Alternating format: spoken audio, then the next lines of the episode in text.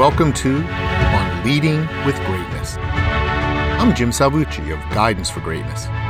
This week's installment Pro tip Be exactly who you think you are, living up to your own self image.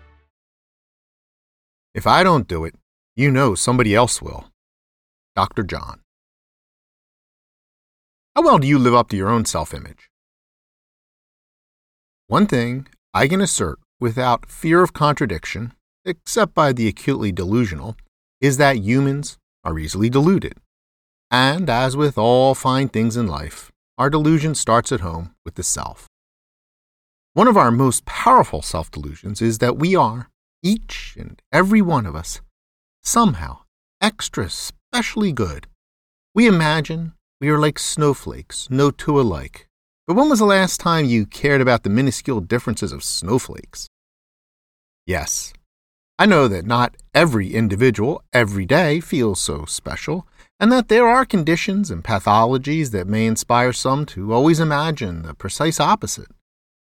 But even then, at times, a tinge of that extra specially specialness crops up. Perhaps it manifests in such hits as, Woe is me. No one has ever had it so bad. But there it is. And there exists some obvious reasons for all this self delusion. I am not a psychologist, but I see one on a regular basis and can tell you that psychological theories abound. For the unanointed, though, it comes down to a simple fact. We're all up in our own heads. And good thing, too.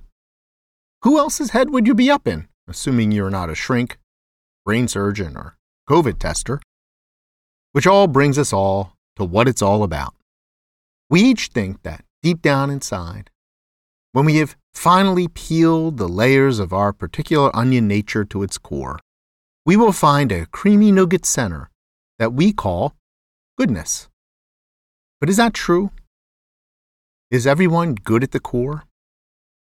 I want you now to think about blank. Fill in the name of your favorite elected official. You and I both know that this paragon of political productivity is really good inside. Oh, sure, there's the occasional slip up, the compromise that goes too far, the rumors of gropings past. But those are but peccadillos in the face of our knowledge that blank, fill in the name of your favorite elected official, is truly good at the core and, just like you, complete with that creamy nougat center. Yum. Now think of blank, fill in the name of the elected official you hate most. Clearly, blank, fill in the name of the elected official you hate most, has no core at least not in the way that blank, fill in the name of your favorite elected official, does. Peel back the onion layers of blank, fill in the name of the elected official you hate most, and you won't find any nougat. You might find a rotted pulp at best. Yuck! No, there is no goodness here. Whatever the case with distant politicians, you know, just know that you are a good person, right? Yes, like blank, fill in the name of your favorite elected official. You have your shortcomings, but deep down your goodness glows. What do these little acts and behaviors we call flaws or failings or felonies matter anyway? They are superficial, ethereal, the stuff of an instant, fleeting responses to fleeting circumstances, the things that just need to be done, even if you'd rather not. Defensive reactions to the bad things others do, the only means to achieve your goals, unavoidable actions that are completely offset by all the good you do, and so on. Besides, if you did not do these things, as unfortunate as they are, somebody else would. And that would be worse because that person may not be truly good inside, which you know you are because you have told yourself so. The musician, songwriter, and all around bounder Dr. John the Night Tripper expressed this very sentiment perfectly in reasoning why he was morally obligated to seduce his best friend's girl. If I don't do it, do you know somebody else will? Quite. I know how all this works because I have made such excuses for myself many times, although not as much in the context of seducing women as simply rationalizing what I know is wrong by convincing myself that I am truly good inside. And what do you think? Am I? Does it matter what I am inside if my choices, my actions, and my behaviors, all that stuff on the outside, are otherwise? Is goodness measured by our intentions and our inner beliefs and our self images, or by the trail we leave behind as we plow through life? Ask yourself Am I, meaning you, not me, leaving behind a trail of woe or of wonder? A tale of a trail of woe. Many years ago, when I was living in Baltimore, I once aggressively and without warning confronted the leader of my local neighborhood association during a community meeting. He was doing very bad things and needed to be stopped, to be sure, but was I right to publicly ambush him? I know he was convinced that he was a really great guy doing really great things because he told everyone so constantly. But I also knew he was hurting our neighborhood. By verbally assailing him in public, was I any better, though? I told myself I was a good guy doing good work. But did my intended end justify my means? The upshot?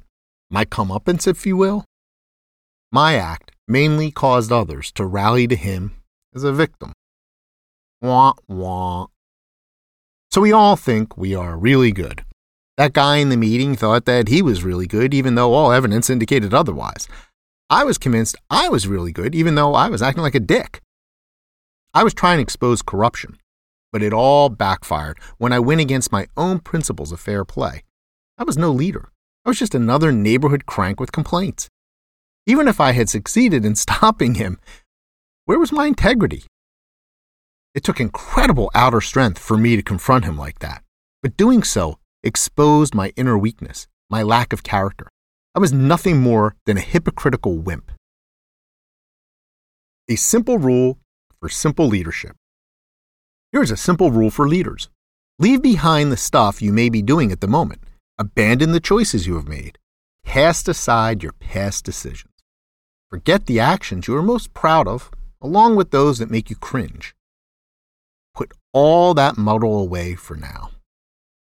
Focus on one question Who are you at your core? I am going to guess you're a good person, right? You want to be good, you're motivated by goodness, you want to do good, you want to leave a trail of wonder, not woe.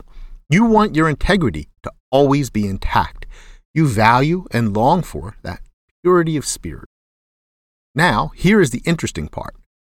It will seem so basic, so easy, and yet will be the greatest challenge of your life. A paradox. If you want to be a great leader, just be that person you are at your core all the time. Merely be exactly who you think you are. That's it. It's so easy to say and so hard to do, but its pursuit is the stuff of the greatest leaders. So just start here. Strip out all your decisions and errors and successes of the past. They don't define you.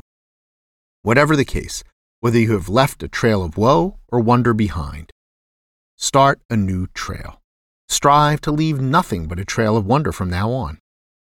I can assure you that you will are, but you can always learn and correct. What actions will you need to take to stay the course? What paths should you avoid? How must you act?